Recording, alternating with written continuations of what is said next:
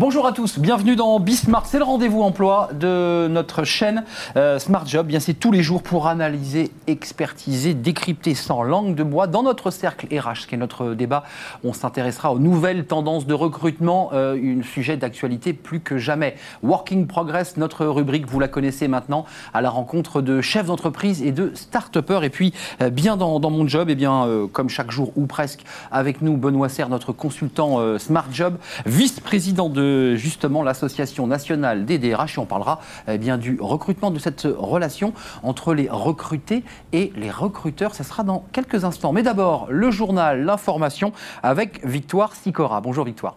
Bonjour Arnaud.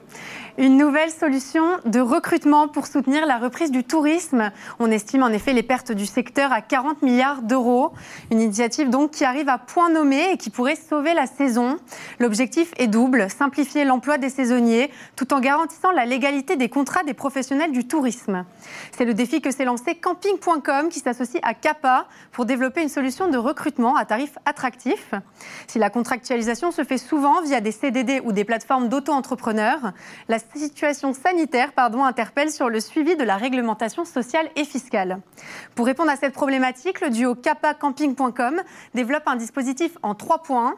Une offre 100% digitale, simple et transparente pour les saisonniers et les, et les étudiants avec un suivi en temps réel de leur relevé horaire. Un recrutement géré de A à Z par la plateforme et un suivi administratif pendant la mission du saisonnier. Et enfin, un tarif performant, ultra attractif, qui garantit l'absence de frais supplémentaires pour l'employeur. Est-ce la fin de la Startup Mania? Le palmarès Universum révèle le classement des entreprises préférées des futurs diplômés des grandes écoles d'ingénieurs, de commerce et de management. Depuis 2016, le classement été trusté par des entreprises comme Blablacar ou Michel et Augustin, qui séduisaient par leur dynamisme entrepreneurial, leur potentiel de croissance et leur échelle à taille humaine. Ce ne sont plus les startups qui font rêver les jeunes, mais la sécurité et le symbole des grands groupes comme LVMH, L'Oréal, Airbus ou encore Google.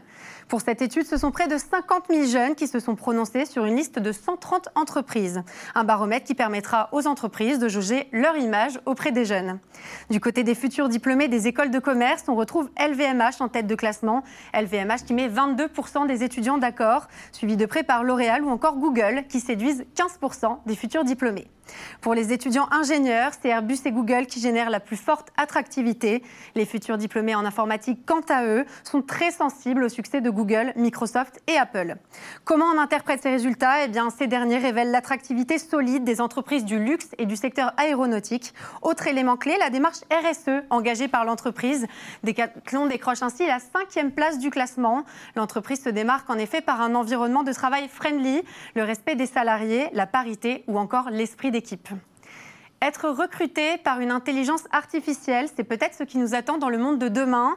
Et sur le papier, ça fait rêver car ce DRH 2.0 est asexué. Alex ne fait aucune différence sur le genre, l'âge ou encore la nationalité. Il n'est pas non plus influencé par le physique, la notion de handicap ou des considérations ethniques et religieuses.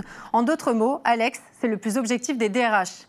L'intelligence artificielle est déjà utilisée dans les 500 plus grosses entreprises du monde pour optimiser le recrutement. Et c'est très pratique car l'IA prend tout en main, les entretiens, les tests, et elle décèle les micro-expressions, les savoir-être et bien sûr les savoir-faire.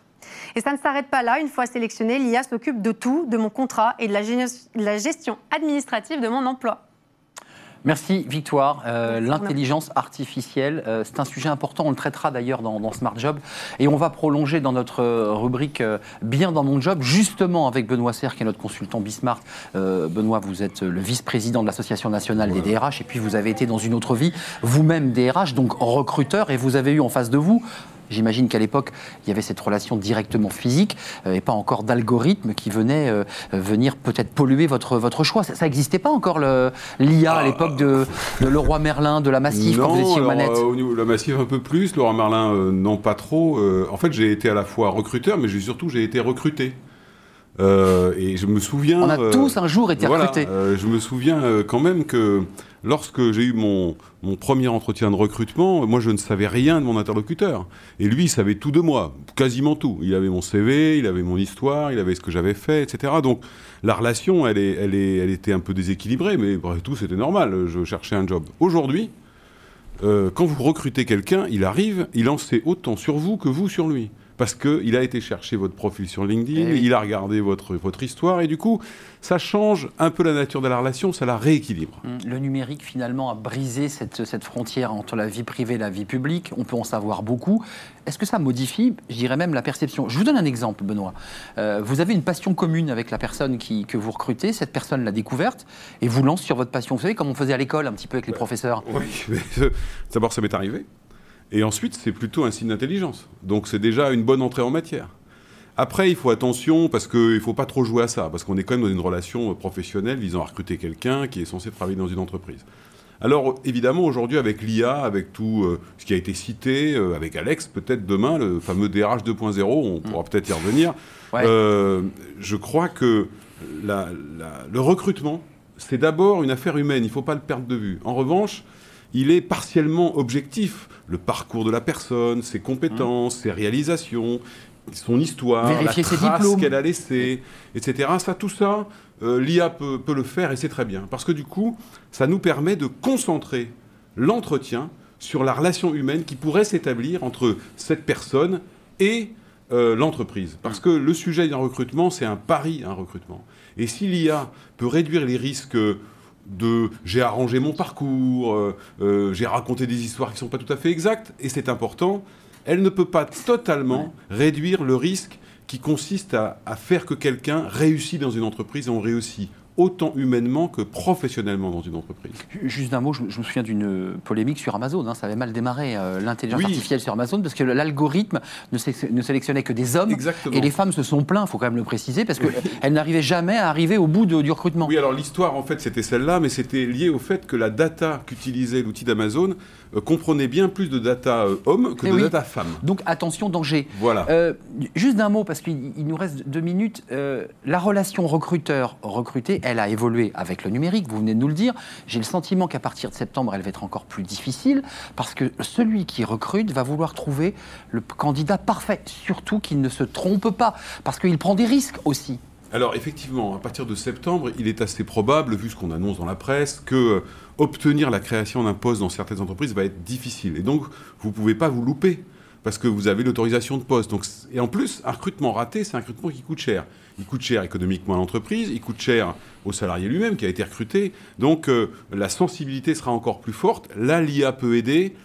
La logique de matching qui se développe beaucoup, les nouvelles méthodes, le gaming, tous ces éléments-là. Mais attention, le recrutement, c'est d'abord une rencontre humaine, il ne faut pas le perdre de Faut vue. que ça matche. Paradoxalement, Faut que ça matche. paradoxalement, plus il y a de l'IA et de l'intelligence artificielle dans le recrutement, plus la dimension humaine est importante, et ça, c'est une bonne nouvelle. C'est passionnant. Pourquoi, en quelques mots? Pourquoi ça, ça- Parce que- ça concentre l'échange? Ben oui, ça concentre l'échange sur la rencontre de deux personnes. Et puis, le recruteur, il évalue toujours la capacité du candidat à s'intégrer à la culture d'entreprise. Et ça, je ne suis pas sûr qu'on puisse le mettre dans des datas. Vous avez entendu friendly pour euh, Decathlon, espèce Oui. d'ambiance un peu de, de jeune, de, à, la, à la cool. Euh, c'est important de rentrer dans les peintures de guerre d'une entreprise quand on, on- on Ah bah s'y présente? C'est essentiel, d'abord pour y être bien, et ensuite pour pouvoir avancer dedans. Il s'avère que l'entreprise que vous avez citée, je la connais bien, parce que j'ai passé euh, 10 ans dans le même groupe, oui. que, et c'est assez caractéristique de ces entreprises qui ont une dimension humaine qui prédomine toujours, Hmm. même si elles sont très avancées sur le plan euh, digital. Avec un recrutement chez Decathlon, d'ailleurs, d'étudiants, de, de- Exactement. d'emplois partiels, qui donne aussi à l'image de cette entreprise un côté très jeune. Oui, une réalité Euh, aussi. euh, et très en phase d'ailleurs avec, Oui, finalement la, la- la société. Euh, il nous reste 30 secondes. Un candidat vous dit Mais moi je suis empathique, j'adore travailler en équipe. Comment vous le vérifiez? Alors vous savez, l'âge apporte de l'expérience. Euh, Quand un candidat commence à vous affirmer des qualités, il faut s'interroger parce que s'il a besoin de vous le dire, c'est qu'il n'en est pas sûr lui-même. Et puis l'empathie, ça se ressent, ça se déclare pas. C'est comme l'amour. Hum, Donc effectivement, ça, ça- ça se joue quoi dans, le, dans, le, dans la pupille? Des tas de petites choses. Des tas de petites choses, mais ça, euh, c'est l'expérience et les années. Après, vous avez des gens qui sont absolument remarquables en entretien euh, et qui, euh, en fait, concentrent une espèce de, de vivacité d'esprit. Et quand vous recrutez, la vivacité d'esprit, c'est est essentiel. Merci Benoît Serre, merci d'être venu nous éclairer sur euh, votre parcours aussi à travers, euh, à, à travers votre prise de parole aujourd'hui dans, dans Smart Job. Euh, on se retrouve la semaine prochaine, évidemment avec grand plaisir. Avec Vous êtes notre consultant Smart Job, vice-président de l'Association nationale des DRH. Tout de suite, Working Progress, justement, on va s'intéresser à un mot anglais, l'onboarding. Tous les DRH connaissent ce mot. C'est à tout de suite.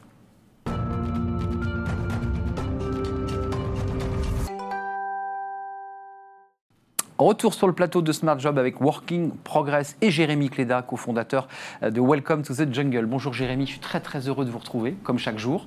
Euh, chaque jour, une entreprise dans la première partie de Working Progress, puis une start-up. Alors avec qui êtes-vous venu? Qui allez-vous nous présenter aujourd'hui dans, dans cette entreprise? Aujourd'hui, on avait envie de parler de d'onboarding. C'est euh, bah, le sujet du jour d'ailleurs. Exactement, c'est ce qui veut dire clairement intégration, en tout cas arriver dans, dans l'entreprise.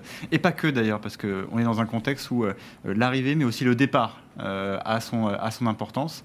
Et donc j'ai proposé à Alexandre Grenier, qui a créé Workello en 2017. Bonjour Alexandre. D'en parler avec nous. Avec Mathieu Cochet, bah, vous avez créé Workello il y a trois ans. Le, le sujet d'ailleurs, quand on vous lit votre site, c'est réinventer euh, l'expérience d'arrivée euh, dans l'entreprise et de départ euh, au sein de l'entreprise. En fait, le sujet de mobilité. Exactement. En fait, Workello, donc on a créé une, solution qui permet de faciliter la gestion des mobilités des collaborateurs, donc de leur arrivée dans l'entreprise. Donc on commence à communiquer avec eux avant même qu'ils soient dans l'entreprise, et puis on va les accompagner tout au long de leur montée en compétences dans l'entreprise. Et puis après aussi, on va accompagner chaque mouvement, donc la mobilité interne et le départ. J'ai vu que, en lisant la presse attentivement avant de démarrer Smart Job, qu'il y avait eu des, beaucoup de tristesse de ne pas pouvoir organiser les pots de départ. Je ne sais pas si vous avez vu ça, euh, qu'il y avait des pots de départ organisés pour des collaborateurs. C'est un moment euh, très important quand on quitte. Bah, ça n'a pas pu avoir lieu. Oui. On l'a fait en virtuel. Il y a quelques petites astuces, ouais, des apéros euh, sur différents sites de, de vidéoconférence en effet qui ont pu être mis en place, mais c'est vrai que les gens avaient quand même besoin de se retrouver aussi. Et donc là, le déconfinement a, amené cette, euh, ce besoin. Mais justement, vous êtes un peu en plein dans le sujet parce que le, le but aussi, je pense, d'une partie de Workello, c'était de digitaliser ce qui était très fait en présentiel. Donc les gens arrivaient, on sait tout à la main. Donc avec vous, on peut le faire, euh, euh, on peut le faire en ligne et même maintenant à distance parce que j'imagine que là, les trois derniers mois, toutes les entreprises ont dû transformer leur process, intégrer les gens à distance et même d'ailleurs peut-être les faire partir aussi à distance. Comment, euh, comment vous avez pu les aider à, gérer ça Alors en fait, la digitalisation permet justement de gérer un grand nombre de tâches, euh, du coup déjà de manière automatisée. Donc on va décharger déjà tous les RH, les managers, les guider aussi à travers euh, des tickets restaurants, les fiches de paie, l'organisation, la préparation. oui, la préparation, par exemple, les, relances pour collecter tous les documents administratifs. on va automatiser la préparation des différents éléments. Donc on va dire tiens, telle personne doit préparer tel élément, tel autre tel élément. On va cadencer automatiquement du contenu, on va donner des tâches à chacun. Et tout ça en fait, ça va être géré à travers un assistant virtuel en fait et donc qui va pouvoir guider comme ça les différents acteurs. Et, euh, l'objectif après, c'est de l'autre côté, côté collaborateur, lui, il vive une, expérience qui soit optimale. Parce que c'est vrai que le des fois, des entreprises travaillent dessus. Il y a certaines personnes qui, sont, euh, qui, connaissent un bon onboarding, mais le, sujet aussi, c'est de donner cette expérience à tout le monde. Et donc le digital permet justement de, généraliser en fait ces bonnes pratiques liées à l'intégration. Et, comment alors Parce que moi, par exemple, il y, a une stat qui m'a toujours frappé en France, qui est qu'il y a 4% des gens qui quittent leur job le premier jour. C'est une stat, oui, c'est vrai. C'est un chiffre qui est, effrayant. En plus, quand on sait le coût que représente le recrutement, le process, le temps qu'on y met, c'est énorme. Alors comment vous arrivez à convaincre Parce que je, moi, je, il y a plein d'entreprises, je trouve, qui ne consacrent pas suffisamment d'énergie à ces premiers instants. Comment vous arrivez à les convaincre d'y consacrer du temps, un, peu d'argent aussi, euh, pour que ça se passe bien Est-ce qu'on arrive à mesurer un, ROI euh, Déjà, il suffit de se mettre à la place du collaborateur. Euh, ça arrive qu'on ait trois mois de préavis pour arriver dans l'entreprise. Hmm. Il peut se passer trois mois où il n'y a aucune communication qui se passe entre l'entreprise et du coup la motivation la perd. la communication, la, voilà, la motivation. Cette structure, elle, est importante. Il faut, faut pas laisser trop de temps. Ça, Exactement. Et communiquer régulièrement avec lui. Hmm. ça, c'est une, une, bonne pratique vraiment à mettre en place. Donc c'est ce qu'on pour déjà le connecter en fait un petit peu. Exactement. Et puis après, il y a différentes métriques qu'on peut suivre justement, puisque en fait, travailler aussi sur l'intégration, ça permet d'améliorer euh, la marque employeur, euh, puisqu'en fait, on va, c'est la première expérience qu'on fait vivre aux collaborateurs, donc autant qu'elle soit au, niveau de ce qu'on souhaite mettre en place euh, dans l'entreprise. Et puis après, il y a aussi des enjeux de, de montée en compétences, parce que voilà, un, exemple tout simple, hein, lorsqu'on est vendeur en magasin, si on arrive à être opérationnel en deux semaines au lieu de deux mois, eh bien, il y a aussi des enjeux après au niveau d'une entreprise assez importants. Donc travailler sur l'intégration, ça, ça, a vraiment tout son sens pour l'entreprise et il y a des vrais chiffres derrière. Je, me permets, quand on rentre dans une entreprise, finalement, ce, dont on a besoin, c'est d'humain. Très souvent, c'est très, très inhumain. On remplit des, documents, on n'a pas de... Comment on fait ça pour, pour y mettre, finalement, pour mm. cette première journée ne soit pas un cauchemar, mais un petit moment où, voilà, au moment où on se dit, je suis vraiment content d'y être en fait, il faut, il faut essayer de responsabiliser, parce que le manager, par exemple, lui, il a plus d'une centaine de tâches à réaliser sur un onboarding en moyenne. Euh, il ne le sait pas. Euh, quand on demande justement au manager, listez-moi les tâches que vous devez faire, oui. il ne le, sait pas. Donc déjà, au moins guider les personnes qui vont être dans l'entourage pour justement faire en sorte d'accompagner le collaborateur. Euh, donc par exemple, ça passe par euh, bah, envoyer un petit message 4-5 jours avant l'arrivée du collaborateur par le manager. C'est sympa, ça permet d'accueillir, de Exact. sentir qu'on est attendu. Euh, faire des points réguliers aussi avec, euh, avec le collaborateur. Pour le manager, c'est pas grand-chose, mais au moins le, le- le- le mettre en processus en interne permet de, de s'assurer que, que, voilà, que tout ça se passe bien et que, et que le collaborateur soit satisfait. Et d'ailleurs, alors, dans, dans ces petits détails, parce que je pense qu'il y a Ouais. plein d'entreprises qui se posent la question, qu'est-ce qu'est-ce qui est le plus plébiscité par les, euh, les nouveaux arrivés? Qu'est-ce qui fait que, bah oui, ils se sentent, euh, ils se sentent impliqués, Bien. intégrés, Ouais. Et euh, parce qu'on voit qu'après l'impact, il est, euh, Ouais. il est significatif. Alors, Le pont Ouais, il y a un premier niveau qui est de dire que déjà, on va essayer de gérer toutes les on va dire, frictions opérationnelles liées à l'administratif, la préparation Mm. du matériel. Déjà, ça, c'est le standard, c'est la base. Parce que c'est vrai qu'arriver dans l'entreprise et pas avoir son ordinateur, Bah oui. attendre quelques jours pour se connecter aux outils, c'est quand même. euh, ou- ou- Ça nous est tous arrivé Voilà, en ça plus. nous est Ça tous arrivé, tous mais c'est- quand même une expérience qui est pas très, pas très positive. Quoi. Et puis après, le deuxième niveau euh, qui est attendu en fait, euh, au- autour de ça, c'est en fait vraiment le côté engagement. Donc là, le côté engagement, ça passe par de jouer euh, avec le collaborateur sur les, par exemple, les valeurs de l'entreprise, la vision. C'est un petit peu la gamification en fait, de l'expérience où on va amener vraiment le collaborateur à rentrer dans l'entreprise de manière ludique, sympa, tout en rencontrant aussi ses collègues. euh, parce que vous parliez tout à l'heure de, de l'humain, justement, c'est clé. En Ah oui. complément du digital, l'onboarding, ça reste quand même de l'humain, du contact avec le, le- son équipe, les autres. Et donc ça, vraiment, c'est c'est clé. Euh, Enfin, Jérémy l'a évoqué, le télétravail pose quand même d'autres questions qui vont venir euh, très concrètement se poser au manager. Comment on intègre quelqu'un dont on dit, bah voilà, pendant 4 jours, tu seras devant ton ordinateur et tu produiras, mais à distance? Ouais. Comment on fait? Comment vous faites? Déjà, le digital prend tout son sens à ce moment-là. Euh, mais après, sinon, euh, il y a une certaine méthodologie où, en fait, il suffit de guider l'ensemble des acteurs, donner une vision claire en fait sur des plannings. Euh, il suffit de, par exemple, dire aux collaborateurs ce sur quoi on va l'attendre sur cette semaine, quelles sont les différentes étapes, pousser du contenu régulièrement, des, des questionnaires, des, éléments de feedback, de, de retour, d'expérience, etc. Ça, c'est des choses qui, qui sont, qui sont, on va dire, des bonnes pratiques pour justement faire en sorte pas d'engager le pas de réunion d'intégration, c'est-à-dire obliger les gens à, malgré tout, dans cette période de déconfinement, à se voir physiquement, pouvoir se regarder. C'est tellement difficile de parler devant un ordinateur.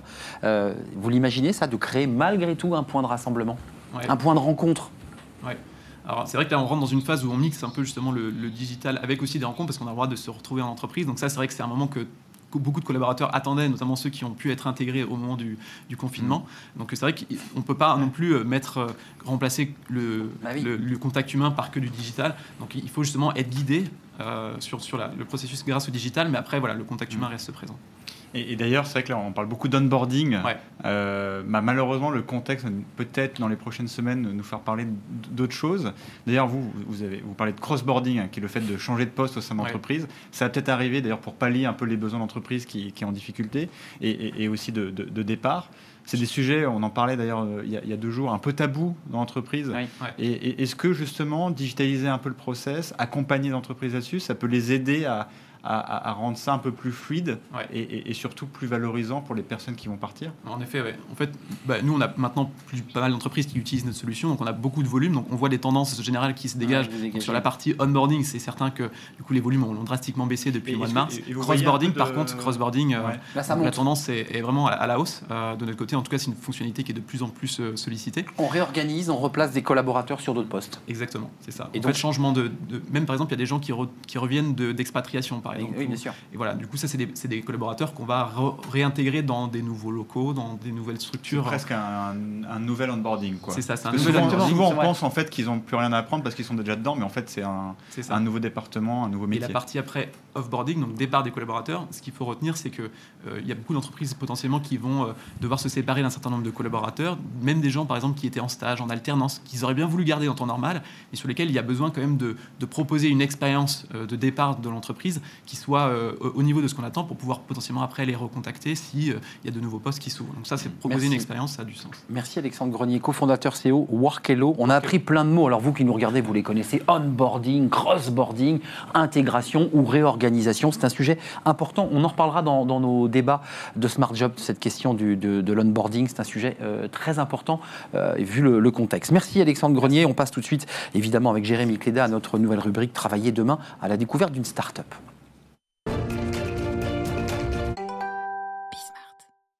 Smart Job est notre rubrique Travailler demain avec Jérémy Cléda, euh, Welcome to the Jungle, qui nous accompagne dans cette euh, rubrique. Jérémy, c'est la place aux startups. Avec qui êtes-vous venu là aujourd'hui Bah, on parlait d'onboarding. On est en plein avant. dedans. Donc je pense que c'est indispensable d'inviter Nathaniel, euh, qui a fondé A-Team en 2017. Euh, et qui, justement, l'objectif de A-Team, c'est de, trouver une nouvelle façon euh, de gérer l'onboarding des, collaborateurs, et pas que, d'ailleurs, on en parlera, euh, parce qu'il y a d'autres sujets intéressants à traiter, en particulier en ce moment. Mais Nathaniel, e- e- expliquez-nous un peu comment vous avez créé A-Team. J'ai vu qu'avant, vous étiez cofondateur de Le Kiosque. Est-ce que c'est cette expérience qui vous a donné envie de faire la suivante?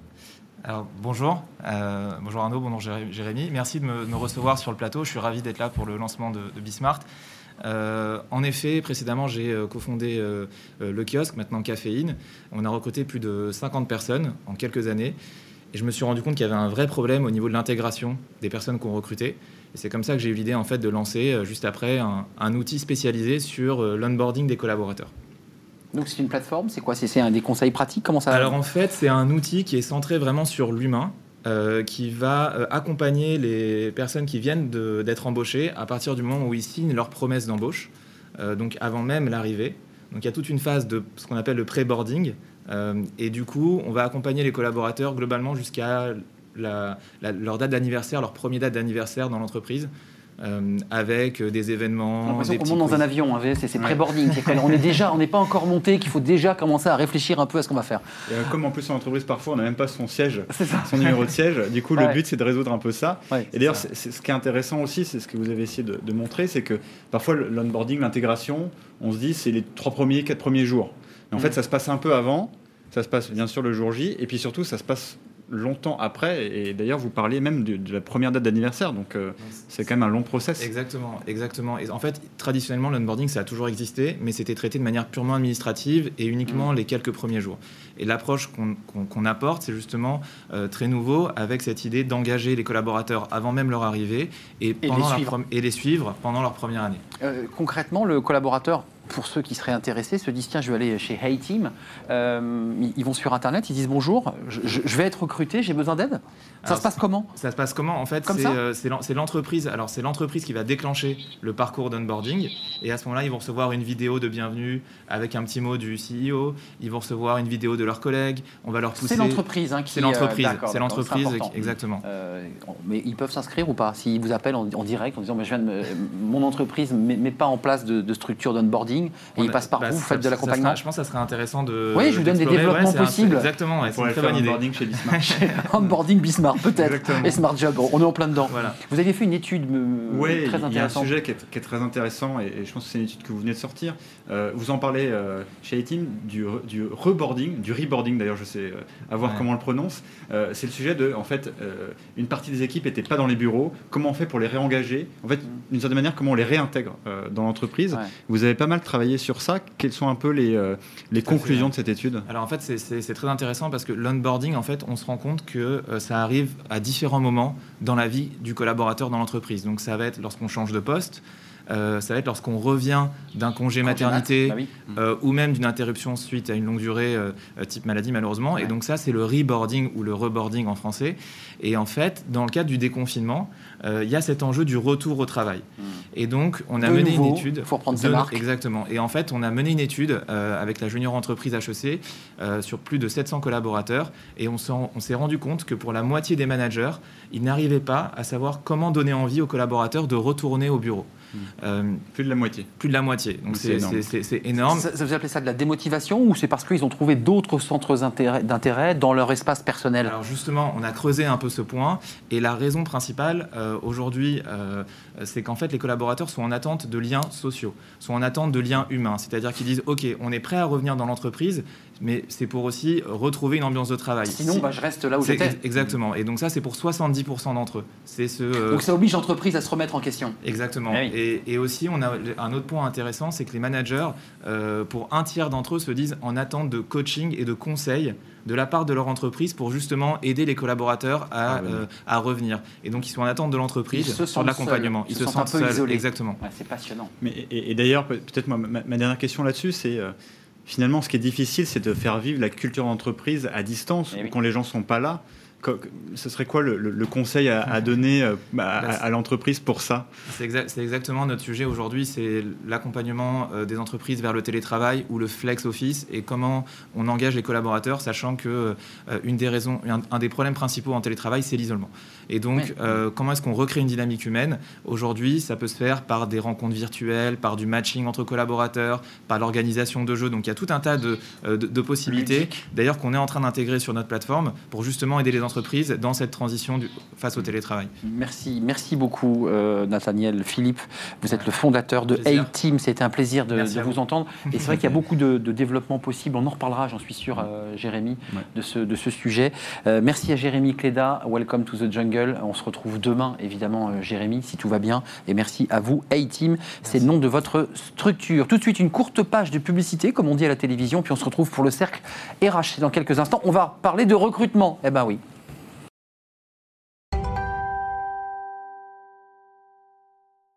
Retour sur le plateau de Smart Job, le cercle RH avec nos invités. Vous l'aurez compris, on va parler de, recrutement. Alors, les nouvelles tendances de recrutement, euh, à la mode, gadget ou pas, on va essayer de s'intéresser à tout ce qui se passe dans l'univers du, du recrutement. Alors, c'est vrai qu'on a quitté un peu l'espace euh, du recrutement à la papa, Euh, l'internet, le numérique, les jeux vidéo, euh, la neuroscience. On va en parler avec mes, mes invités, puis on s'intéressera aussi aux étudiants, ceux qui viennent de finir leur diplôme et qui se disent mais comment je vais le décrocher ce job?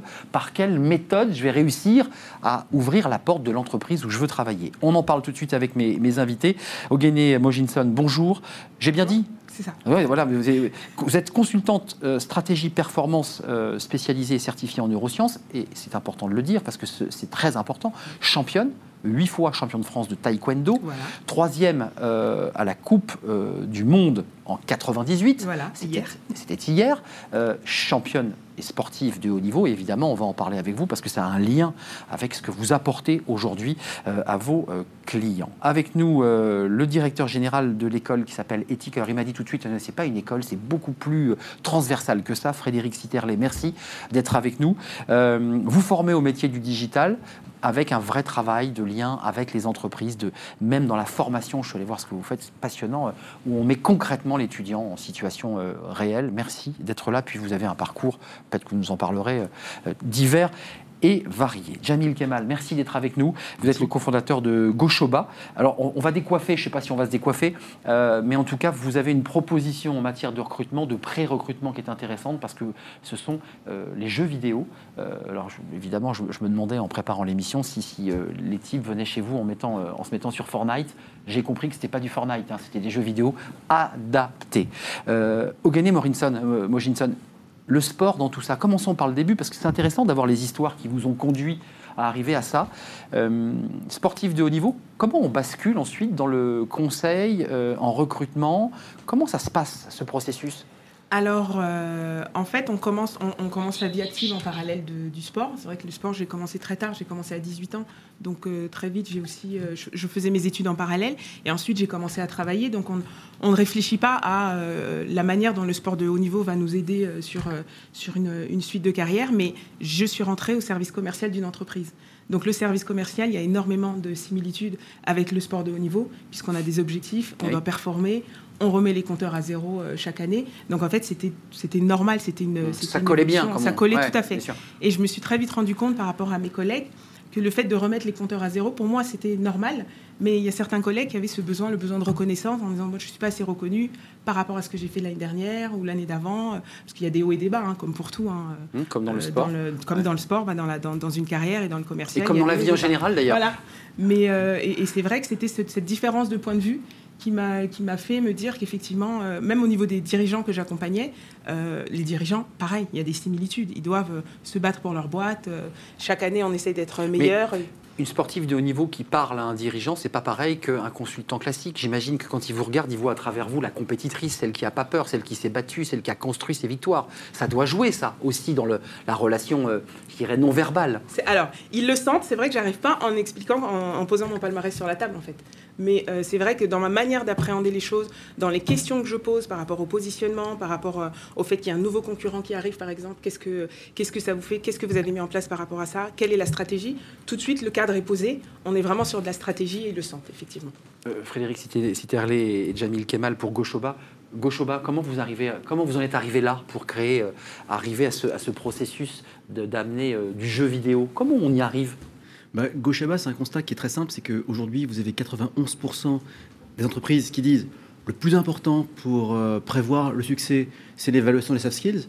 Sauf qu'aujourd'hui, bah, c'est très, très très compliqué. Alors soft skills, parce qu'on a fait onboarding, crossboarding, c'est tout ce qui est euh, qui n'est pas du concret dans le recrutement, c'est pas euh, les diplômes et le CV, c'est ce qui est à côté. Alors c'est très concret, mais c'est peu palpable et difficile à mesurer. Ouais, ça. Par exemple, si demain je vous demande euh, votre, d'évaluer votre résilience, votre capacité à gérer plein de tâches en même temps, votre capacité à apprendre, c'est ce qu'on appelle soft skills, c'est très, très concret. Mais quand on va être recruté, on dit bah évidemment, je suis capable de tout gérer, non? Ben, exactement. Et c'est le gros enjeu parce que soit on vous pose la question franco, soit on vous fait des tests déclaratifs. On vous pose une série de questions et un des dangers, c'est que les candidats ont tendance à répondre ce qu'ils pensent qu'il faut répondre. Ah oui. Et puis même s'ils le font pas, parce que certains tests C'est sont le bien propre des faits, sondages hein, entre nous, parce que parfois on répond euh, pour qui allez-vous voter, puis on dit l'inverse. C'est un danger en tout cas dans ce questionnaire. ben, c'est un danger. Les sondeurs et les personnes qui font les tests le savent, donc corrigent un petit peu. Mais un des, un des vrais dangers, c'est que les candidats répondent sur la façon dont ils se perçoivent. Et un des sujets, c'est que ben, les personnes qui ont très confiance en eux ont tendance à donner une meilleure image d'eux, et les personnes qui sont peu confiantes, notamment les femmes et les personnes qui viennent de milieux défavorisés ou qui n'ont pas le bon diplôme, sur un truc qui paraît totalement objectif, vont en réalité donner une, image d'eux qui sera dégradée. Et donc Gauchaba, c'est quoi? C'est la mesure objective avec des jeux vidéo et des sciences cognitives. Adapté, hein, je précise, parce que je blaguais sur Fortnite tout à l'heure. Euh, adapté. Vous avez raison, quand on parle de jeux vidéo, on parle Ah oui. de tests cognitifs gamifiés. C'est important de le dire, Tout non, parce fait. que jeux vidéo pour, pour les jeunes, euh, il y en a qui nous regardent et se disent mais qu'est-ce que c'est que ce truc? Non, c'est pas un gadget, c'est pas, on s'amuse pas avec de jeux- des jeux vidéo, c'est bien ça. Bah, disons qu'aujourd'hui, on a des, euh, des gens, euh, des consultants stratégiques qui, qui passent par Gauchaba, on a des, des équipiers chez McDonald's qui travaillent avec Gauchaba, et donc ils ont besoin de s'assurer que les tests sont prédictifs et sérieux. Hum, bien sûr, non, mais c'est important de le préciser parce que quand on dit jeux vidéo, il y a beaucoup de polémiques sur ces questions. Frédéric Sisterlet, vous... Et pourquoi on ne s'amuserait pas avec Fortnite mais c'est ça, ouais, vous, Parce allez, que- vous parce allez que- jusqu'au bout. Vous. En, en réalité. Fortnite, c'est c'est quoi? C'est un jeu de stratégie collaboratif, Exact. De construction. non hiérarchisé. Chacun joue un rôle et cha- chacun apprend les règles et la partie au fur et à mesure du jeu. Finalement, c'est comme ça que fonctionne une entreprise aujourd'hui aussi. Une entreprise, c'est quoi? Moi, je, viens d'un monde et d'un temps où euh, votre diplôme sanctionnait un niveau d'études. C'est assez bizarre comme façon de le dire. Ça sanctionne un niveau d'études. Et ce diplôme d'ingénieur était un pass, une carte de visite pour faire une carrière. Pour ne pas dire un sésame. Un sésame. Ouais. Aujourd'hui, on, on voit bien que les compétences qui sont demandées aux candidats, que ce soit les hard skills ou les soft skills, sont réactualisées en permanence. Si vous ne vous mettez pas à jour tous les 2-3 ans, vous êtes obsolète sur le marché de l'emploi. L'entreprise, c'est quoi finalement? C'est un, un, un sport collectif. C'est une compétition, c'est ultra compétitif comme le taekwondo ou d'autres sports, mais c'est un sport collectif. Dans une équipe, chacun joue un rôle. Euh, alors avant, euh, dans, dans- dans mon ancien temps, l'ingénieur était le chef, et puis les ouvriers spécialisés, Oui. et puis les ouvriers. Autant de l'industrie et des ouvriers. Très quoi. pyramidal. Ouais, très- ouais. Aujourd'hui, dans une équipe, notamment dans les métiers du digital, comment ça fonctionne? Chacun joue tour à tour un rôle différent. C'est le Chacun mode projet que vous évoquez, vous. hein. C'est ça. hein Exactement. Ouais. Et nous, on forme nos étudiants beaucoup en mode projet. On leur permet de toucher à tout, d'arriver sur le marché du travail en étant très opérationnels et immédiatement employables, parce qu'ils ont, au-delà de leurs hard skills qui sont indispensables, cette capacité à faire la différence par rapport à leurs concurrents, hein, à faire la différence grâce aux soft skills et à cette capacité à travailler ensemble, presque à cette capacité à jouer à Fortnite finalement. Hum, je suis d'accord. Allons jusqu'au bout. Qu'est- Qu'est-ce que Qu'est-ce que vous leur dites euh, à vos, à vos candidats? Parce que vous accompagnez des chefs d'entreprise qui, eux, sont du côté je vais recruter. Et puis, il y a aussi ceux qui, qui, euh, qui, évidemment, je le redis, essaient de trouver la, la clé. On a tous été comme ça dans tous nos secteurs d'activité. Je veux aller là. Comment je fais pour trouver la, la clé. Euh, Qu'est-ce que vous leur dites? Quels, les sont les conseils que vous leur donnez? On, euh, ce qu'on leur conseille de, de- la, la première, les premières questions qu'on leur pose, c'est euh, leur, leur- leur- leur motivation, leurs valeurs, ce qui les, ce qui les, euh, ce qui leur, les- leur donne envie de se lever le matin, ce qui, ce qui, ce vont aller chercher dans, dans une entreprise, au-delà d'une grande marque. Vous voyez, au-delà Ouais. d'aller travailler pour telle ou telle entreprise, de quoi est-ce que vous avez besoin au quotidien? Qu'est-ce qui va vous motiver, va vous, en- va vous donner envie de, de, de vous- de donner le meilleur de vous-même? Et donc, du coup, ça leur permet euh, de se projeter autrement que euh, sur euh, un diplôme. Quand ils sont jeunes, il y, a- peu de diplômes. Et quand on est senior, on a trop d'années d'expérience. Alors que quand on se, on se met sur le- le- le- la partie des motivations et de se dire, bon, qu'est-ce que je vais amener à l'entreprise et dans quel type d'entreprise j'ai envie de travailler, là, tout de suite, ça change un peu la donne. La neuroscience, on a parlé du mode on a parlé des, jeux certifiés, des jeux vidéo adaptés, on a parlé de Fortnite. La neuroscience, Dites-nous, c'est quoi? Comment elle intervient dans le processus? Parce qu'on se dit neurosciences, tout d'un coup, quand on nous met. euh, C'est Orwell, on nous met une petite pastille, on va aller voir ce qui se passe, parce que c'est un peu ça, là. Essayer d'aller au plus profond de l'être humain pour savoir vraiment qui il est. Bah, c'est ce que disait, euh, c'est ce que disait Frédéric. En fait, l'entreprise c'est une équipe. On travaille avec des gens, avec des personnalités différentes. Donc en fait, que ce soit au niveau du candidat ou du ou du, euh, ou du, du dirigeant, ce qu'on leur demande, c'est de quel type de personnalité vous avez besoin pour compléter votre équipe. Parce que souvent, euh, on, C'est intéressant ce que vous dites. Vous dites personnalité, vous dites pas de quel profil professionnel vous avez besoin, c'est de quel type de personnalité. Bah parce qu'en C'est fait, j'ai envie de dire que euh, le, le recrutement, on dit que c'est une, on a l'impression que c'est une équation à deux inconnus, donc un profil, des niveaux d'études, euh, des écoles qu'on a faites, et un poste avec des missions et des tâches. Mais en fait, c'est vraiment un mix entre euh, ce que euh, moi j'aime, mes valeurs, les motivations, les valeurs de l'entreprise, mais au-delà de ce qui est de ce qui est écrit, qu'est-ce que- qu'est-ce qui est incarné. Par exemple, le système de rémunération, qu'est-ce qu'il dit sur ce qu'on privilégie dans l'entreprise? Qui est un moment difficile hein, pour toute personne qui a eu affaire à. à- à combien vous vous évaluez? Bah, on est, on est totalement démunis, non? C'est compliqué Alors ça? moi, je me- oui, On c'est vrai. On n'est pas on a prêt. souvent tendance à baisser ou alors on est trop euh, et, et soudain on, on passe pour quelqu'un de trop ambitieux, euh, non? Enfin, Alors, je- Quand vous dites on, c'est assez tranché en réalité, parce qu'il y a beaucoup d'études qui prouvent que euh, les populations euh, plutôt classiques, donc en gros des, des- des hommes, ont tendance à classique. négocier beaucoup plus facilement leur salaire que les femmes, par exemple. Ouais.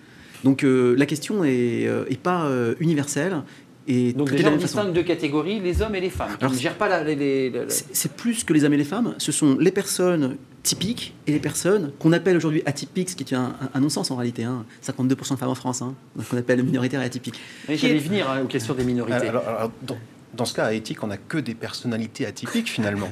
Euh, La première question que, que nos jeunes diplômés se posent, c'est- pas la rémunération ou leur valeur perçue sur le marché, c'est la valeur des entreprises pour lesquelles ils vont travailler, la, les valeurs. la démarche dans laquelle ils s'inscrivent, la cause qu'ils vont défendre. Nous, on pense fondamentalement que face aux grands défis qui sont les nôtres, de diversité, de mixité, mais aussi des défis sanitaires, économiques, environnementaux, on pense que la tech fait partie des solutions. Beaucoup nous disent la tech, euh, c'est le problème. On Grand que- danger, on attention. pense que la tech, les neurosciences et, beaucoup d'autres choses font partie des solutions. Et on pense que cette génération qui arrive est capable de relever ces défis. Donc nos diplômés, quand ils arrivent sur le marché du travail, ils se demandent pas combien ils vont gagner. Alors, ils ont peut-être le confort aussi d'être... euh, euh, de trouver un emploi à 98% quasiment avant la fin de leurs vu, études hein, hein, sur un marché euh, très porteur. Ils sont, oui. Euh, euh, on a cette chance-là sur notre secteur. étudiants. Ils sont placés avant leur sortie de l'école. Ouais. Mais leur première question, c'est pas le salaire. Leur première question, c'est comment je vais contribuer à, à changer le monde et comment je fais valoir ma responsabilité sur ce monde qui vient. Hum, ju- Juste avant de parler de la, des discriminations dites positives, puisqu'on est dans le recrutement, on parlait des CV, des CV anonymes, puisque ça a bloqué un certain nombre de jeunes euh, dits des, des- des quartiers euh, qui se retrouvaient dans l'impossibilité de pouvoir postuler alors qu'ils avaient le diplôme équivalent, ils ne le pouvaient pas. Mais juste un mot sur le- les méthodes, c'est important. Moi, j'ai envie de vous dire, si vous me demandez, euh, vous êtes empathique, vous aimez travailler en équipe? J'adore, je suis extrêmement empathique, regarde, vous marquez. Comment, comment vous pouvez savoir avec votre, votre, votre jeu, votre méthodologie, que je le suis réellement empathique, que j'aime vraiment travailler en équipe? Bah, Vous avez raison, de le déceler, c'est très difficile. On a de la chance, c'est Ouais. que la science, notamment à Harvard, Cornell et Collège de France, ont trouvé des euh, protocoles expérimentaux en neurosciences qui permettent de mesurer ces, euh, ces- ces- ces éléments. Le problème, c'est qu'en labo, eh ben, ces évaluations durent entre 2 et 6 heures. C'est ce qui- est gênant. hein. Et donc, une Fatigant raisons- surtout. fatigant et, euh, et pas du tout pratique pour les recruteurs. Donc une des raisons pour lesquelles Goshaba a reçu beaucoup de prix d'innovation, c'est parce qu'on a transformé ces protocoles qui durent entre 2 et 6 heures en petits jeux de 5 minutes. Et donc très concrètement, vous voulez travailler chez un restaurateur euh, de restauration rapide, euh, On ne le cite pas, bien sûr. Non. On va le citer. Bien sûr. un, un des enjeux que vous allez avoir, c'est qu'en cuisine, vous allez être stressé et avec plein de tâches qu'on va vous demander Bien de faire sûr. en parallèle. Et bien, Goshaba euh, vous fait jouer un jeu où on vous fait changer de, de règles de jeu euh, de façon euh, fréquente, aléatoire. Et Pour voir si on est rapide, si on est capable. Si, si vous arrivez à vous adapter à du changement de tâche dans des conditions de stress. Hmm. Et c'est un test qui est tellement prédictif qu'on se rend compte que ben, les salariés de ce fameux restaurant euh, euh, rapide euh, sont beaucoup plus performants dans la gestion de tâches sous stress que euh, d'autres entreprises et qu'une moyenne française. Mais excusez-moi, je ne veux pas m'apesantir sur Fortnite, mais est-ce que dans le recrutement, vous vous dites, après tout, je préfère favoriser quelqu'un qui est d'une rapidité, d'une vivacité, qui a compris l'organisation du jeu, qui est même un champion, allons jusque-là, euh, aux dépens d'un étudiant sérieux, modèle, surdiplômé, un peu timide et réservé? Bah, ça va dépendre de ce qu'on Ouais. cherche en fait. Pardon, excuse-moi. Allez-y, allez-y. Euh, ça dépend de ce que- de ce qu'on recherche et de ce, qui, euh, de, de ce que le, le- le dirigeant nous demande ou les, ou les services dans le RH. dialogue, Dans l'échange. Eh ben justement, nous, au niveau de chez Red Pepper, on a décidé de, de créer un podcast pour les candidats.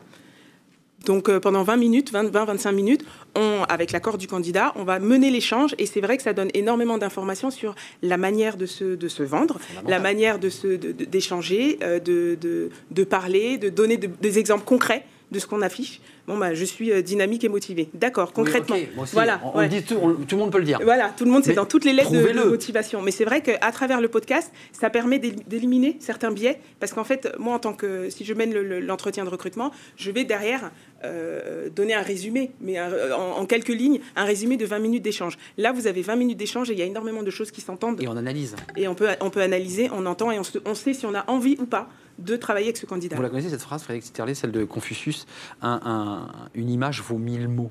Euh, c'est ce que disait Confucius. Mais elle, elle- elle est, elle est parfaite cette phrase. Aujourd'hui, si à l'heure de la vidéo, on allait plus loin, on s'arrêtait pas sur une image, mais on, on regardait un film. Parce qu'en réalité, cette évaluation qu'on fait là, elle peut se faire de manière plus longitudinale, très, très en amont. Euh, une finale de taekwondo, une Coupe du Monde de taekwondo, c'est pas juste le jour de la finale, c'est toute la préparation qu'il y a eu avant, c'est la compétition elle-même et, et tout ce que vous avez montré pendant cette compétition qui pèse aussi sur ce moment de finale. Un entretien d'embauche, c'est- pas juste ce jour de finale, c'est quelque chose qu'on a préparé très en amont. Finalement, l'entretien d'embauche pour un étudiant, il commence le jour où il rentre à l'école, pas le jour où il sort.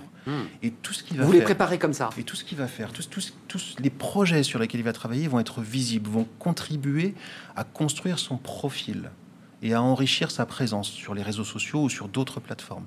Et le recruteur euh, qui va tester ses réflexes, tester euh, euh, son comportement, voir si cette euh, compétence vient compléter une équipe. Parce qu'un bon élève studieux, il, il peut être très bon, mais il va pas forcément bien compléter une équipe déjà en place. Si c'est une ça équipe qui cherche. travaille euh, en mode projet où il faut beaucoup parler, ça va être difficile parce que vous allez l'alerter pour dire attention, très timide, ou alors il faut le coacher, il faut l'accompagner si c'est le candidat qui va bien. On avait tout à l'heure le vice-président de l'Association nationale des DRH. C'est notre consultant euh, Smart Job qui nous accompagne. Et- Et justement, il avait fait focus aujourd'hui sur le, le- le lien recruteur-recruté. Et il a terminé euh, son intervention en nous disant plus que jamais, l'humain est important. C'est assez paradoxal puisque depuis le début, on parle finalement que de, de tech, de digital. Vous êtes d'accord avec cette idée? Ah oui, je suis 100% Quoi d'accord. qu'il arrive, l'humain est fondamental. Mais c'est c'est- d'ailleurs la raison pour laquelle on quitte une entreprise. C'est pas pour des raisons techniques ou parce qu'on ne sait pas faire son job. C'est parce qu'en fait, ça ne matche pas avec l'équipe, avec son N plus 1. vous voyez, et là, on parle, on est en 2020, mais il y a 20 ans, quand moi j'ai été recrutée, en finale, dans mon CV, il y avait qu- quasiment que mon palmarès sportif. Et donc, c'est parce que les RH ont vu, ont su en tirer des compétences qui pouvaient euh, être transférées euh, dans, le, dans le commercial et dans la pugnacité et le fait de s'entraîner, de continuer. Il que a, il- c'est- il- il a fait un pas de côté. Il s'est dit, mais une sportive, si je la recrute, elle va m'apporter autre chose que le profil classique. C'est ça. Et c'est exactement ça. Et donc, du coup, là maintenant, on a de plus en plus de profils atypiques chez les jeunes. Ils créent des vidéos, ils montent des chaînes YouTube, ils font vraiment plein de Clairement, choses. clairement. Ils créent leur. C'est plus un CV. Comment vous voulez faire tenir ça sur un, sur un papier, une- un format une- 4 C'est une opportunité de sortir du lot et c'est ce que vous révélez à travers votre solution aussi. Euh, Un diplôme ne dit rien. Euh, en, en réalité, c'est l'expérience acquise Sa globalité. et la globalité du parcours Hmm. qui, euh, qui, qui intéresse le Alors, recruteur. je vais être plus mesuré. Euh, on a beaucoup de, de candidats qui ont fait de très grandes écoles avec un grand sacrifice parfois, qui nous disent Vous me dites que mon diplôme ne vaut rien. C'est frustrant quand même. En réalité, c'est pas ce qu'on dit. On leur dit que, euh, évidemment, que. Ça euh, suffit pas. Ça suffit pas. Ça. Et que d'autres diplômes ou que d'autres personnes qui n'ont pas eu le même parcours, les mêmes conditions, peuvent être aussi pertinentes qu'elles. Ce qui est très différent. hein. C'est-à-dire qu'on on ne dévalorise pas un diplôme. On dit ben ça c'est une, une- une possibilité. Il y en a plein d'autres. Sans, citer les marques, évidemment, là, j'ai le sentiment que dans notre débat, indépendamment de, votre école éthique, on parle de grosses marques, euh, de, ceux qui vendent des, hamburgers, puisque euh, c'est d'eux dont vous parliez. Euh, ça marche aussi sur des, des des ETI, des PME, des sociétés à plus faible, je dirais, niveau de recrutement, c'est-à-dire que c'est le fondateur de l'entreprise qui, fait le recrutement, c'est lui qui parfois fait un peu sa compta, j'exagère un peu, mais c'est un peu ça. Vous arrivez à ce niveau de- de- d'entreprise où vous êtes vraiment là, on parle de grands groupes, Non, là, c'est plus des, des- des- des- des PME, des, des TPE, PME qui ont essayé différentes manières de recruter. Et donc, quand vraiment ils ont besoin et euh, ils n'y arrivent plus, là, ils sont beaucoup plus ouverts à ces nouvelles, euh, à ces nouvelles approches. Euh, parce que quand vous dites un podcast, on dit non, mais un podcast, euh, euh, quel intérêt Mais. Mais en fait, ils ont tellement besoin. ça. Voilà. Quand vous avez un candidat qui vaut la peine, vous le vendez. Au final, c'est par écrit. Donc, il va lire le, le profil, regarder le CV, dire oh, mais ça correspond pas forcément. Tiens, une petite, Alors une que- petite question amusante. Vous vous souvenez de votre premier jour, votre premier recrutement, le premier entretien d'embauche? Moi, je m'en souviens très bien, mais vous c'était quoi, vous? Moi, j'ai jamais fait d'entretien d'embauche et, et jamais envoyé de CV. J'ai créé mon entreprise avant d'être diplômé de l'école. Vous avez créé Sport 24, hein, pour ceux qui aiment le sport. Exactement. Et on aime le sport. Et donc, on a, on a beaucoup Voilà. couvert euh, l'actualité de, de différents sports. Et c'est finalement mon parcours qui a ouvert les portes Entrepreneur suivantes et- et qui a dès le début. permis de créer des entreprises, de les développer, de réaliser la transformation de grands groupes médias comme le Figaro. Euh, et et, et c'est pas le CV, c'est pas l'entretien d'embauche lui-même, c'est ce parcours qu'on porte et qu'on incarne. Vous étiez entrepreneur. Vous aviez décidé de créer vos sociétés euh, et de les, dé- de les développer. Vous vous souvenez de votre... Ah, vous allez me dire, non, moi j'ai été entrepreneur tout de suite. Non, alors moi je n'ai pas été entrepreneur tout de suite. euh, J'étais militaire. C'était mon premier, euh, j'ai ma coopération en Angleterre et c'était mon premier entretien. C'est un élément important, je le précise pour ceux qui nous regardent, dans- chez les recruteurs, les militaires euh, disent quelque chose.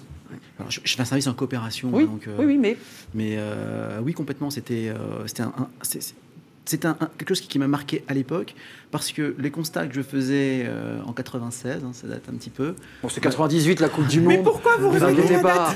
sont, ce sont les mêmes qu'aujourd'hui. Et déjà, à l'époque, je me sentais dans une sorte de, de- de- de- de carcan où on me demandait d'être évalué sur un morceau de papier. Juste, c'est- c'est- pour mémoire, hein, le premier CV, il date de Léonard de Vinci. Et depuis, ça n'a pas beaucoup bougé. Et donc, on évalue les collaborateurs et les futurs collaborateurs qui vont créer la valeur de notre entreprise à travers un bout de papier. Et tout à l'heure, vous posez la question de est-ce qu'on s'adresse plutôt à des PME ou des grands Oui, groupes oui. Eh ben, on, on est très complémentaires du coup, parce que nous, ce qu'on veut, c'est de l'impact. On veut changer les choses. Et Gochaba, fondamentalement, enfin, notre mission, c'est bien sûr aider les recruteurs à, à mieux recruter, mais c'est fondamentalement changer les modes de recrutement. Et c'est pour ça qu'on s'adresse aujourd'hui beaucoup à des grands groupes. Un, tout petit mot avant de nous quitter, c'est important parce que vous l'avez évoqué. Beaucoup de jeunes ont, le plafond de verre parce qu'ils habitent dans le mauvais quartier, parce qu'ils n'ont pas la bonne couleur de peau. Euh, c'est un, po- un point sur lequel vous vous battez aussi, parce que ce recrutement-là, je me rappelle de euh, l'acteur euh, Samuel Lee, euh, Jackson qui était venu euh, des États-Unis en France dans nos quartiers pour dire mais ici il y a des jeunes incroyables, il y a des talents de dingue, et nous on va les, on va les recruter. Vous vous souvenez de ça? Euh, oui, je me souviens. Alors moi, j'ai eu le- la petite aura du sport en fait, et, Eh ouais. euh, et donc du coup, euh, une Euh, championne et quand vous parlez du premier entretien, je m'en souviens parce qu'ils m'ont dit non. En fait, ils m'ont dit que je correspondais pas au poste. Donc j'ai été hyper vexée et je suis partie me préparer, me préparer au, au, au test de recrutement, aux, aux questions qu'on allait demander. Et finalement, C'est violent, hein, le non. Finalement, je suis passée par la fenêtre. Oui, mais et tout le monde n'a pas cette réaction-là parce que à quoi est-ce qu'on dit non? À moi, à ma Mais oui, vous personnalité, posez je plein ne vaux de rien, questions. ou juste à un CV qui correspond Eh ouais, pas à des c'est cases. dur. Frédéric notre- Le Et- et- contre-pied de, et Jamil contre- Kemal. le contre-pied de ça, puisque dans nos, dans nos écoles, on a ces jeunes-là. Ces jeunes-là, ils sont dans nos écoles. Notre rôle, c'est de Mais oui. débloquer, dévoiler leur potentiel. Hmm. Et chaque jeune a un potentiel. Et les désinhiber peut-être aussi, une sorte de Oui. plafond qui fait maintenant je pourrais pas y arriver. Et leur c'est montrer qu'en fait, ce plafond n'existe pas ou qu'ils peuvent le briser et les accompagner. Nous, on a une zone mixte, on a une plateforme qui propulse les étudiants, on est l'école du 21e siècle, qui propulse les étudiants de l'école vers l'entreprise. Ouais. Et donc, Directement on- dans l'entreprise. On explose les plafonds avec ça. Et Pour terminer, chez nous. Je vous donne-. Un exemple et une fierté. Euh, on a des, euh, des candidats qu'on arrive à faire recruter à des postes de consultants stratégie qui n'auraient pas postulé avec des, profils, avec des méthodes classiques et qui nous le disent. Ils nous disent Je pense que j'aurais été discriminé sur mon, sur mon adresse. Ce qui est faux par ailleurs, que- avec lesquelles on travaille sont ouvertes parce qu'ils sont en pénurie. Mais du coup, le plafond Parce verre, que il c'est est. des- c'est des secteurs tendus. Exactement. Mais le plafond verre, il est d'une part réel et d'autre part perçu. Donc le fait de faire des évaluations qui font ressortir le vrai potentiel des candidats sur les soft skills, sur les hard skills, sur Élimine l'expérience, ce problème. eh ben, ça rend les choses très très neutres. Et du coup, on permet à des candidats divers d'arriver à une phase d'entretien auquel ils auraient beaucoup de mal à arriver de façon classique. Merci Jamil Kemal. Euh, Gauchoba, donc cette Gauchaba. Gauchaba, c'est deux fois que j'écorche et vous m'avez rectifié. Gauchaba, qui est une solution, notamment avec ces solutions euh, de, de- de- de jeux vidéo. Merci d'être venu sur ce plateau. Merci Frédéric Sitterlet, vous êtes le fondateur et donc on l'a compris, chef d'entreprise depuis l'âge de, de- de 20 ans euh, de l'école éthique. Euh, et merci à Ogene euh, Morinson, vous êtes consultante en stratégie et on a parlé de Red Pepper, Pepper. qui me fait penser aux Beatles, mais ça n'a rien à voir. Merci à vous trois. On se retrouve demain pour un nouveau débat dans le cercle RH. Et tout de suite, ces fenêtres sur l'emploi. Eh ben, devinez quoi? On va parler de, recrutement. Bah.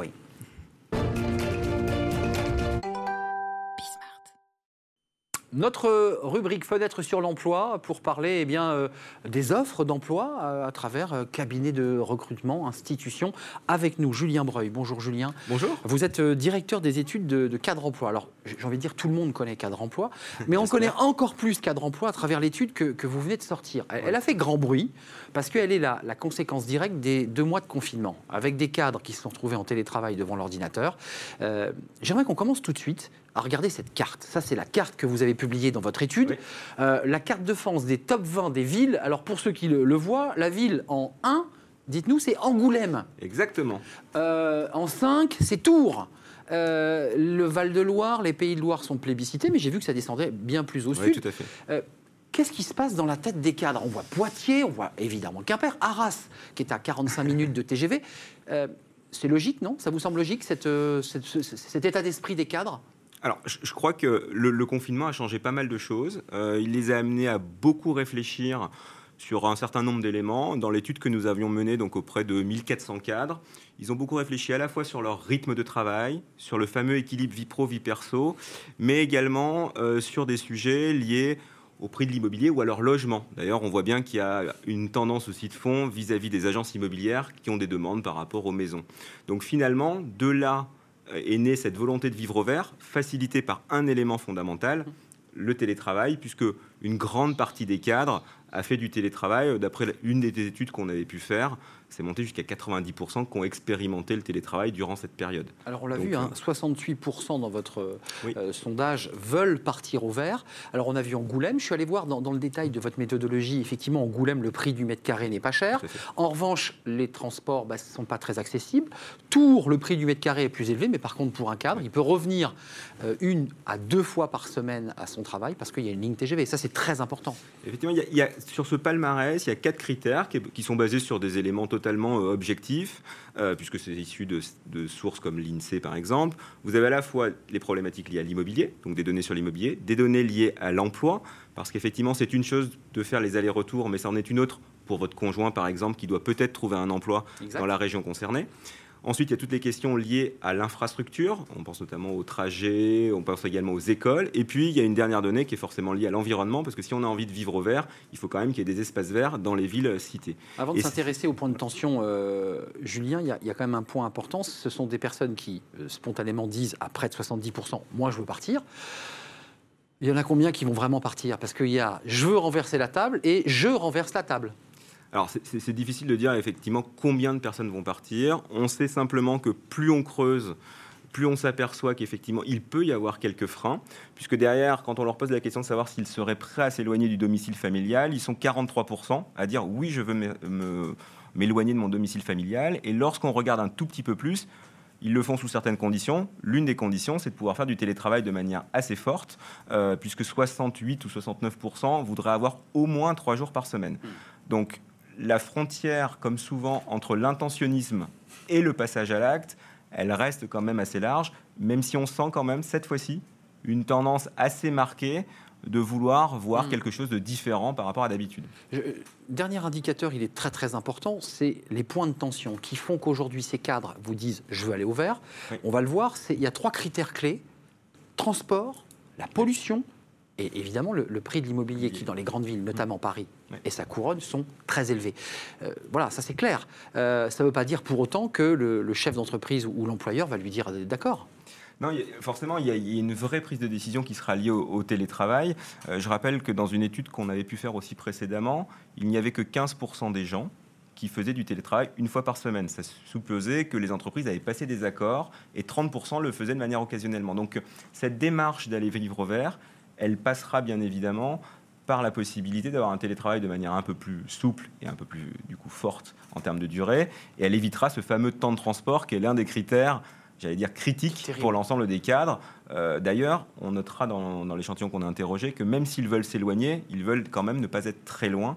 63% voudraient un trajet de 1h30 maximum. D'où les choix d'Angers, de. Tours, d'Orléans et des villes qu'on appelle à Et moins d'une heure ou à une heure de Une Paris. proximité finalement assez proche, même s'il ne faut pas toujours, j'allais dire, rapporter tout à Paris, mais c'est également vrai pour toutes les métropoles régionales, euh, parce que finalement, il faut quand même se rendre à son travail. Là, vous donnez la parole aux cadres, ceux, ceux qui étaient Ouais. en activité pour certains pendant le confinement. Vous avez eu le, le retour entreprise qui vous ont dit, mais c'est incroyable ce que vous nous dites, on ne s'attendait pas à des chiffres aussi importants, ou ils se préparaient à l'idée que leur cadre, il, il allait falloir réinventer quelque chose? Alors, on n'a pas le retour des entreprises, en tout cas, on n'a pas mené d'études spécifiques par rapport à ça.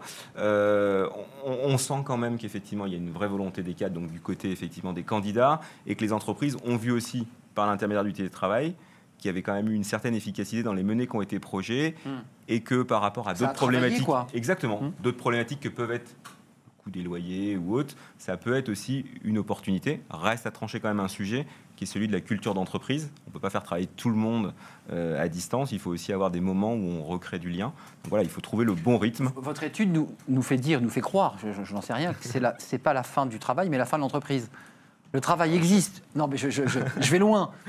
Oui, j'irai peut-être pas jusque-là. Euh, en tout cas, c'est sûr que même si ça, ça a été des liens numériques, il y a quand même toujours eu un lien dans les équipes qui ont permis de faire avancer les projets. Mm. Après, encore une fois, euh, ça ne remplace pas un lien humain et physique qui doit quand même se faire avec une certaine périodicité. La bonne nouvelle, en tout cas, j'imagine, c'est que pour les élus euh, qui sont d'ailleurs engagés dans des élections, ils ont dû regarder cette étude en se disant formidable, on va avoir euh, l'arrivée euh, de, de nouveaux, euh, de nouveaux habitants. Et, et j'imagine que ça améliore aussi le service public de ces villes. Ils se disent, bon, on va avoir des cadres, il faut gérer, il faut. euh, Bah, je ne vous cache pas que sur ce- ce- cette typologie de villes, donc qui sont un- potentiellement non pas moins connues, mais moins importantes ou moins citées que d'autres, parce qu'on parle souvent de Bordeaux, de Nantes, Ouais. de Toulouse dans les grandes métropoles, et il y a une vraie satisfaction effectivement, notamment des maires qui ont potentiellement repris cette étude-là. Et effectivement, j'espère que ça amènera Bah oui, certains cadres à, se, bah, à se- venir- à venir déménager dans ces villes-là, et du coup à développer aussi les services Merci, merci Philippe Breuil. On est amené à nous revoir parce que dans Fenêtre sur l'emploi, Cadre Emploi propose un certain nombre d'études qui, qui, évidemment sont passionnantes et qu'on a envie euh, de vous faire partager dans, Bah, dans Smart Job. plaisir. Merci, merci d'être venu. beaucoup. Et puis allez voir sur le site de, de Cadre Emploi parce que cette étude évidemment est, est très très très détaillée, elle est passionnante.